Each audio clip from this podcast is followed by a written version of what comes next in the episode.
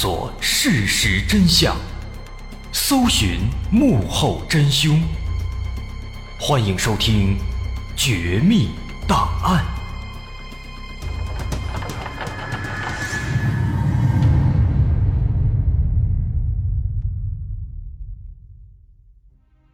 欢迎来到今天的《绝密档案》，我是大碗。2015年10月4号凌晨1点，吉林松原市王府站镇派出所突然接到了一通报警电话。打电话的是一名男子，他慌张地说有人要用绳子勒死他，希望警方赶紧来救自己。民警听了不敢怠慢，火速赶到案发地点。案发现场位于报案男子的家中，只见在他家的卧室的地面上躺着一个满脸是血的男子。这个男子手被绑住，鼻青脸肿，很明显被结结实实地揍了一顿。在他旁边站着一个中年男子，这个中年男子正一脸无辜地看着民警。起初警方以为在地上躺着的这个是报案的受害者，于是立刻就冲过去把旁边站着的那个中年男子给控制住，防止他逃走。然而在这个时候啊，这个中年男子却说自己才是报案者，才是那个受害者，而那个躺在地上的才是想要杀害自己的凶手。这幅景象让民警感到非常诧异，怎么凶手反倒是一副快死的样子，而受害者却一点事儿都没有呢？中年男子连忙解释说自己叫王军，53岁，就在大约半个小时以前，自己和妻子正在床上睡觉，但是迷迷糊糊的他突然感觉有人在床上乱动，他以为是妻子出去上厕所，也就没在意，翻了个身继续睡了。可是就在这个时候，有一根绳子一下子就套在了他的脖子上，他立刻就被惊醒了。借着微弱的光芒，王军看见是一个陌生男子正在使劲地拉绳子，想把他给勒死。幸好这王军他身体壮，力气大，他立刻就死死地拽住了男子的衣领，接着奋力一拉，把这个男子给掀翻在地。接着他立刻起身，坐在男子的身上，举起拳头使劲打了过去。虽然那个行凶的男子也在反抗，但他显然不如王军强壮，反倒是被王军一顿胖揍，没几下他就被打得鼻子出血，鼻青脸肿。后来王军打电话报了警，并且质问这男的为什么要来杀自己。这男子说他也不知道，他是别人请他来的。眼前这个情况让警方也有点懵，因为这个男子身材瘦小，他显然不是王军的对手。就他这副小身板，竟然还有人请他去杀害王军，这不论怎么看都有点扯淡啊。此外，倘若真的是有人在幕后指使，那这个幕后主使到底是谁呢？他和王军之间又有着怎样的关系呢？因为这个陌生男子现在已经被打得有点休克了，所以警方暂时也无法得到更多信息，只能先把他们俩都带走。后经医生诊断，这男子被打得鼻骨骨折，肋管断裂，掉了2颗牙，非常惨。再看王军这边，他仅仅只是受了一点轻微的皮外伤，看起来生龙活虎，什么事儿都没有。这个状态啊，也让警方产生了一丝怀疑，这个王军他真的是受害者吗？有没有可能王军在说谎呢？其实他是加害者呢？也许他伪造了现场，故意把对方给伪造成加害者，以此让自己逃脱罪责。这种可能性好像还真的存在。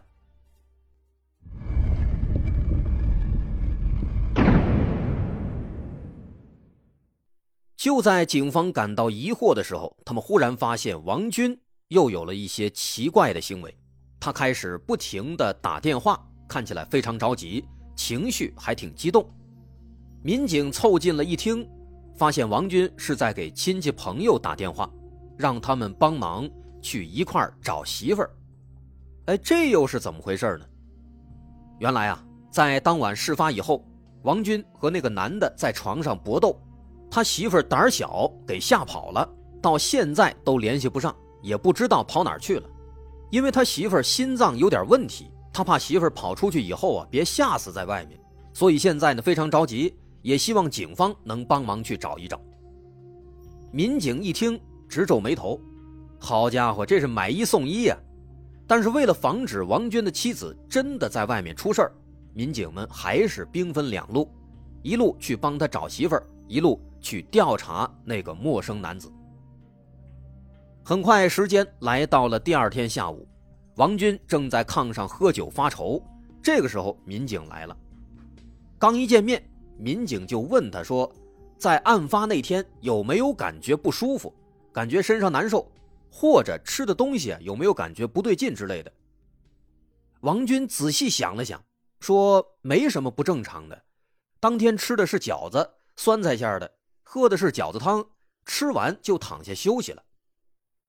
随后警方又问他说他妻子是一个什么样的人啊？王军说妻子比自己小9岁，长得挺漂亮，但是他比较懒，不爱干活，而且特别贪嘴，光喜欢吃零食，为此两人没少吵架。不过其他方面倒是都挺不错的，尤其饭做得不错。可是警察为什么要问这些呢？这几个问题啊，让王军有点懵了。这和这起案子有什么关系吗？原来啊，经过一天的治疗，那个陌生男子已经恢复的差不多了。民警对他做了初步的讯问，了解到了一些情况。这个男的叫田丽，48岁，就住在隔壁村。之所以当天晚上要去杀害王军，其实是为了报仇，因为王军曾经侮辱过他，让他感到非常难堪。现在呢，要去报仇。但是啊，警方经过调查却发现，这个田丽和王军其实根本就不认识，两人没有任何来往，不可能出现矛盾和纠纷。这个田丽是很明显没说实话。看到警方瞬间就拆穿了自己的谎言，这个田丽又开始支支吾吾地说确实是有人指使自己杀害王军。而这个幕后主使其实就是王军的妻子于小华。按照田丽的说法，在事发那天下午，她本来正在地里整花生，忽然接到了一个陌生号码的来电，在接听以后发现是于小华打来的。于小华对她说自己刚才又被王军给揍了一顿，心情很不好，让田丽晚上9点左右来家里找她。于是后来田丽就按时来到了王军家后院的玉米地里，这是他们约好的见面地点。在见面之后，于小华说自己刚才给王军下了安眠药，现在他已经迷迷糊糊的睡着了，让田丽去帮忙杀掉王军，并且给田丽拿了一根绳子作为凶器。接下来田丽在外面等了2个多小时，估摸着王军肯定已经睡熟了，就悄悄地进入了王军家的卧室，准备动手。按照他们俩刚才的计划，王军这个时候已经被下药了，那肯定是毫无反抗之力，在睡梦中肯定能直接被勒死。可是就在绳子套上去的一瞬间，万万没想到，这王军竟然醒了，而且特别清醒，力大无穷，一下子就把田丽给掀翻在地，然后就是一顿暴揍啊！当时于小华在旁边都吓傻了，害怕的要死，鞋也没穿就跑了。所以后来当民警们赶到现场时，在屋里只有毫发无伤的王军和满脸是血的田丽。这就是田丽所讲述的案发经过。从他这番描述来看，他能听于小华的话，去帮于小华杀人，说明他们俩之间应该是早就认识，或者是存在某种交易。警方问他和于小华是什么关系，为什么于小华想杀死王军，但田丽却闭口不谈，说自己还没完全康复，不舒服，拒绝回答。所以在无奈之下，警方只好再次来找王军，所以才问了那几个看起来毫不相干的问题。然而当王军听说是妻子于小华想要弄死自己，他却表现出了满脸的不相信。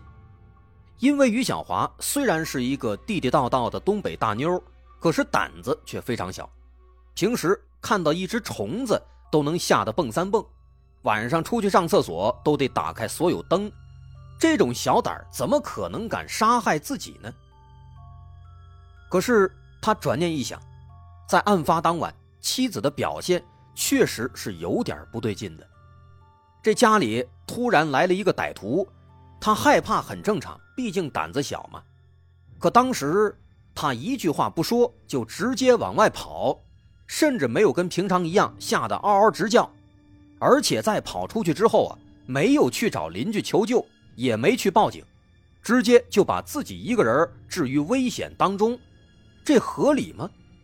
但凡这个歹徒他强壮一点，厉害一点，那自己肯定就嘎了。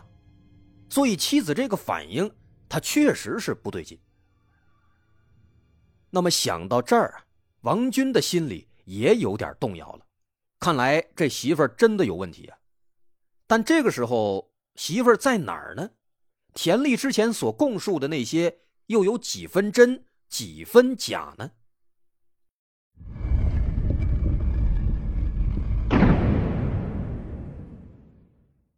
就在所有人一头雾水时，警方这边终于有了于小华的消息。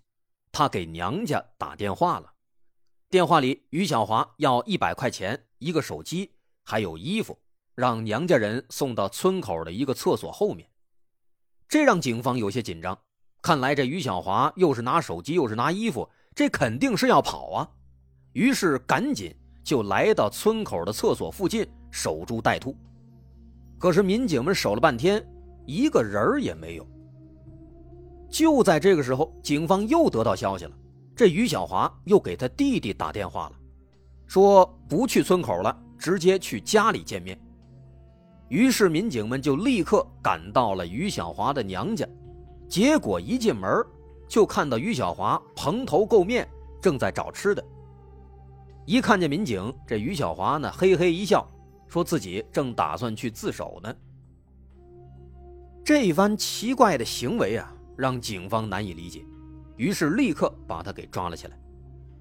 后来一问才知道，田丽没有说谎，这于小华确实是想杀死王军。案发当晚他在逃跑以后，一个人躲到山上的坟地里藏了起来。本来呢，他是打算等田丽把王军杀死之后，自己也跟着自杀。可是就在自杀以前，他寻思还是先给田丽打个电话，问问有没有成功的把王军杀死。结果打了半天发现田丽不接，等了很久也没给他回电，这让于小华觉得事情可能不顺利，自己还是先不自杀了。于是他就在坟地里面躲了一天。但是10月份的东北已经非常冷了，一天下来又冷又饿，还被冻感冒了，实在是受不了了，他就给家里打了电话，结果最后被警方抓获。当这起案子在村子里传开以后，很多人都表示不相信，因为于小华一直都是一副弱不禁风的样子，不论怎么看这都不像是杀人犯。然而当警方详细了解了于小华和王军还有田丽之间的复杂关系以后，却发现这个瘦弱女子的背后竟然还有一段非常复杂又非常离谱的故事。原来这个于小华已经不是第一次要杀死自己的丈夫王军了，她和田丽其实一共已经尝试了3次，但是发现每一次都杀不死。这段奇葩的故事还得从于小华和王军的婚姻说起。于小华和王军其实已经结婚28年了，他们的感情基础其实是不错的。那一年王军26，于小华17，还没成年呢，就被王军深深的吸引了。王军这个人啊，从小脾气比较刚烈，在年轻的时候经常打架。于小华觉得这个人挺 man， 有男人味儿，但是也正是因为这一点，于小华的家人强烈反对。可是反对根本没用，于小华这个人，别看他瘦弱，但是性格特别野，跟着王军直接就私奔了。1年之后，于小华挺着大肚子回来了，生米煮成熟饭，家里人只能同意。在结婚以后，两人过了有5-6年的幸福日子，但在他们的儿子5岁那年，问题就出现了。那年春天，镇子上来了几个工人修马路，他们村子里没有旅馆，所以村干部就把其中一个工人安排住到了于小华的大嫂家。有一天，王军去大嫂家帮忙打扫卫生，结果在马棚里发现了一张纸条，上面写着一些非常暧昧的句子，而且这个字迹很像是于小华的。于小华经常来帮大嫂打扫卫生，所以这个事儿立刻让王军就警觉起来，他怀疑这是于小华在和工人搞暧昧，但是于小华却死不承认。不过后来大嫂也在暗中告诉过王军，说曾经看见于小华和工人走得比较近，而且举止暧昧，让王军多个心眼儿。于是王军又找到于小华对峙，可是于小华他还是不承认，两人为此还大吵了一架，最后甚至闹到了离婚的地步。这王军本来就不是善茬，他大发雷霆，扬言说谁再撺掇他们离婚，再扰乱他们夫妻感情，就把谁给砍死。于小华了解王军的性格，这次他害怕了，只好乖乖地回到了王军身边。其实不得不说啊，王军对于小华确实是挺好的，尤其这次在于小华乖乖回来之后，王军对他更好了，不让他去地里干活了，就让他在家待着，把家里收拾得利利索索、干干净净的，做做饭就行了。这么一来呢，于小华的生活啊非常轻松了，他常年在家的任务就是抽抽烟、玩麻将，在村里溜达。后来时间一长，他连家也不收拾了，就天天光是玩光是吃。但是王军呢也不怪他，所以后来呢，他每天的生活就是逛淘宝、买衣服、买零食、买烟，过着神仙一般的日子，把其他姐妹都给羡慕坏了。其实王军这样做啊也是无奈之举，因为他早就意识到于小华这个人比较花心，而且自己比于小华大9岁啊，自己对他的吸引力也在逐渐丧失。所以说他对他好，把他留在家里，实际上是为了减少他接触男人的机会。在外人看来，他们俩每天生活得很幸福，不吵不闹，但实际上于小华每天都要向王军汇报自己的行踪，平时要去哪儿也要征得王军的同意。这种拘束感也让于小华非常窒息，非常难受，为此两人经常吵架。而王军脾气暴躁，也确实会动手打他。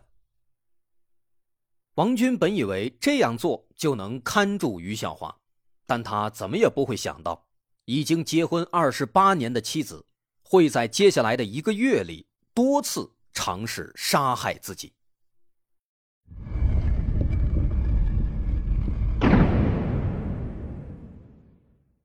因为每天闲着没事儿，于小华就开始搞一些 QQ 啊、微信啊之类的网络社交工具，在朋友圈里面发一些自己穿衣打扮的视频和照片。再后来呢，他发现微信上有一个功能叫搜索附近的人，他就好奇地试了一下，很快就搜到了一个男的，昵称叫寻求知己，这个人就是田丽。田丽这个人啊，脾气倔，也不会说话，这导致他在找对象这块表现得非常糟糕，到29岁了才娶了一个带着孩子的2婚的女人。在结婚后不久，田丽有了自己的儿子，这让他干劲十足，为了挣钱养家，他外出打工1年。然而就在这1年间，妻子把他给绿了，和邻居搞在了一起，两人在后山的高粱地里偷情被人发现了。田丽得知以后非常生气，果断选择离婚。后来不久，田丽家的房子塌了，为了重新盖房，他又欠下了9万块的债务，这双重打击让他非常郁闷，经常借酒消愁。再后来他学会了上网，也经常在网上聊天排解生活中的郁闷。这个时候他通过微信搜到了一个女性用户，叫快乐每一天，这个人就是于小华。两人在加上微信以后迅速熟络起来。于小华跟田丽诉说自己婚姻不幸，经常挨打，田丽也说自己婚姻非常不顺利。这一来二去，两人就产生了一种同病相怜的亲切感。通过聊天得知，两人都在王府站镇，他们俩的家也仅仅隔了15公里，隔了个村儿。于小华觉得这个田丽啊，性格温柔，脾气好，和丈夫王军那是完全相反。而田丽在听说了于小华整天挨打之后啊，也动了怜香惜玉之心，想帮助他。就这样，在聊到第7、8天的时候，两人就这样在微信上确立了恋爱关系，玩起网恋来了。可是仅仅网恋还是不够，他们还想更进一步的深入发展。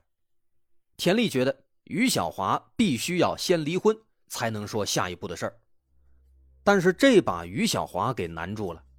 王军怎么可能会同意离婚呢？可如果不离婚，一旦有一天两人的事情败露，那王军估计会把他打死。所以这事儿应该怎么办呢？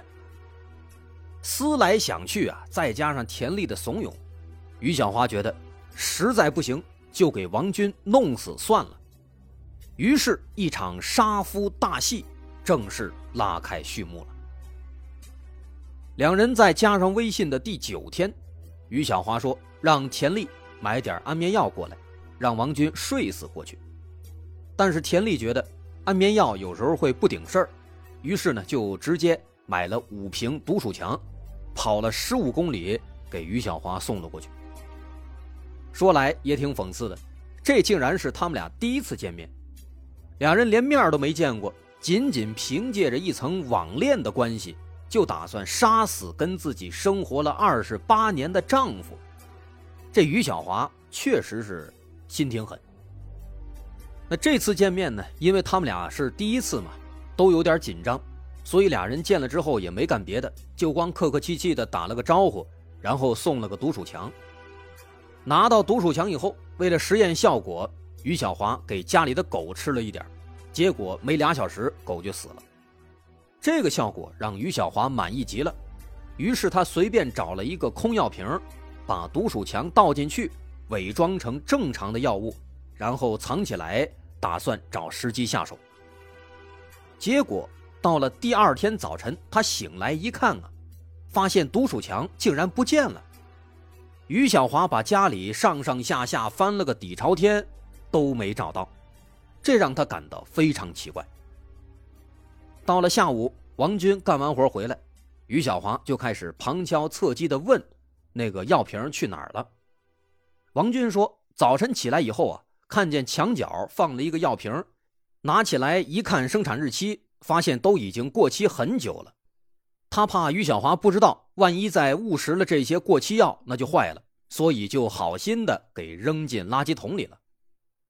于小华一听啊，都惊呆了，自己想着毒死丈夫，而丈夫竟然还在关心自己。但是狠心的于小华并没有因此心软，和田丽之间的火花早就让他冲昏了头脑，她仍然要坚定地杀死丈夫。在这第一次尝试失败以后，于小华又一次提出让田丽去买安眠药。田丽花了15块，整整买了100片。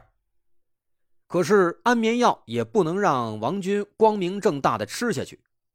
思来想去啊，于小华决定把药磨碎了，混在面里，然后做成了4碗面片汤。当天晚上，王军回家以后，拿起一大碗，滋溜滋溜地往嘴里送。可是吃着吃着，王军忽然停下来了。这一停，给于小华吓得够呛。王军端着碗在嘴里咂摸味儿，咂摸了半天，王军说：“今天这面片汤怎么这么苦呢？”问于小华说：“是不是油太烫了，把葱花给烫糊了？”于小华吓得魂不守舍，一句话也没敢说。而王军呢，一边嘟囔着，一边吃完了3大碗，一点也没少吃。王军之所以觉得苦，是因为这于小华呀太缺心眼儿，那100粒安眠药他全都给放进去了，这不苦才怪呢。在吃完饭以后，王军就上炕睡觉了，于小华呢就在旁边观察。可是一直到了午夜时分，王军的呼噜还是打得震天响，这根本不像是要死的样子。后来又过了2多小时，那王军依然还是呼吸顺畅。于小华在旁边都懵了，这怎么吃了这么多安眠药一点事儿都没有呢？但不管这原因是什么，总之这第2次杀夫计划再次失败了。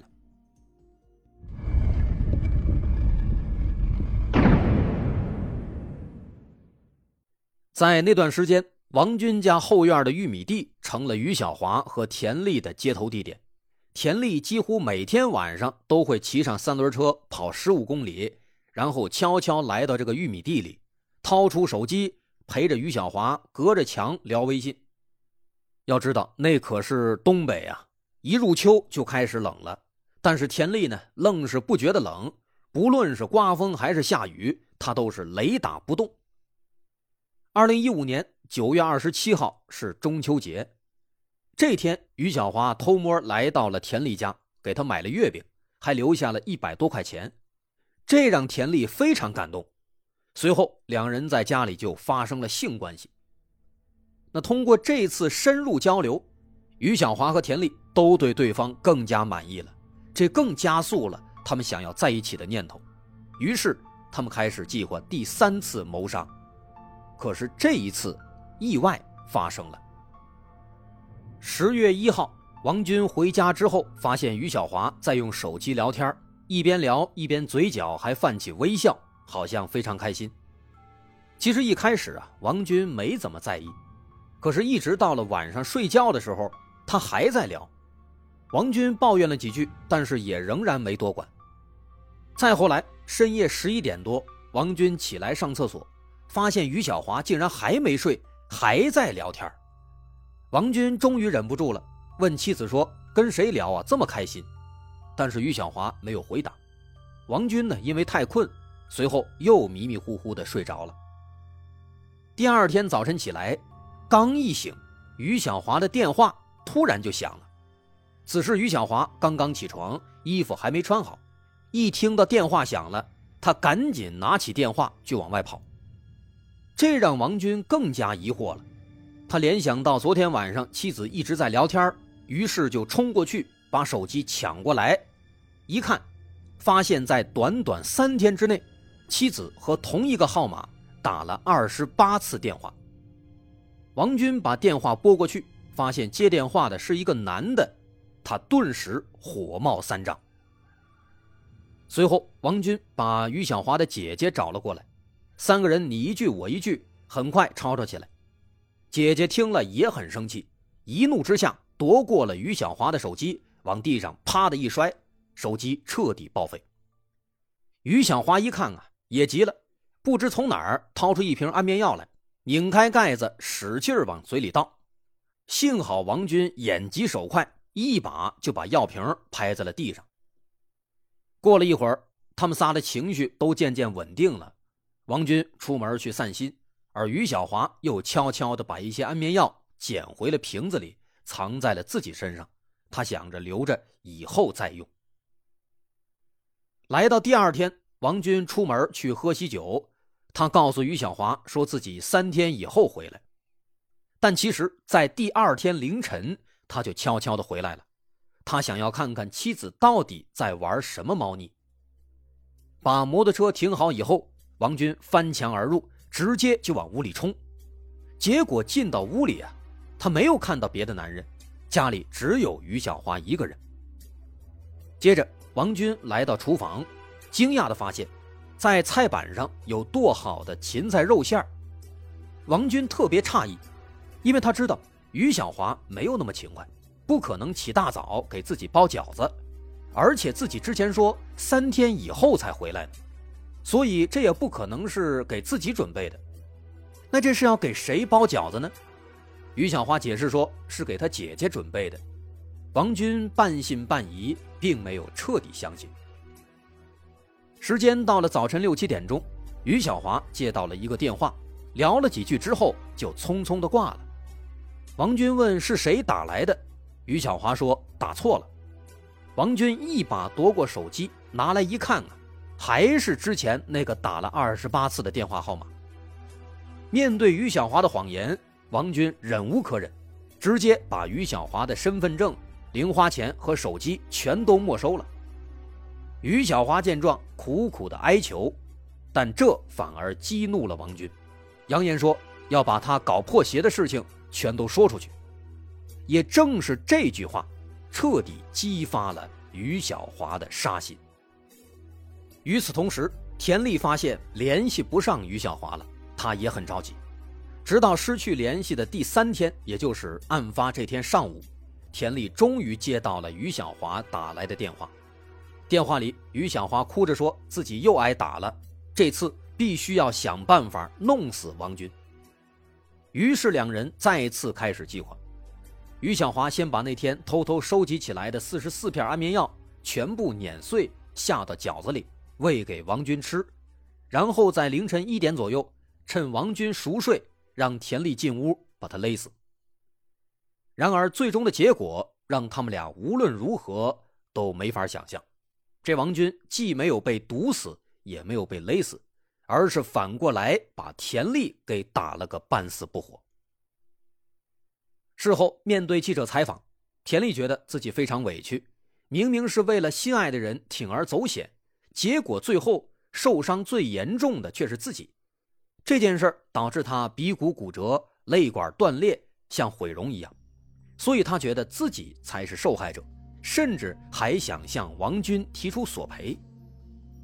王军和于小华的儿子也曾经问母亲说为什么要杀害父亲，于小华却回答说自己做这些事儿都是王军逼的。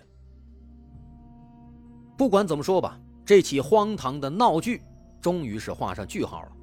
王军家暴固然不对，但是于小华完全可以选择合理合法的方式去解决，可他不仅精神和肉体双重出轨，甚至还想伙同情人杀死丈夫，这让他瞬间从受害者变成了加害者，他瞬间就不占理了。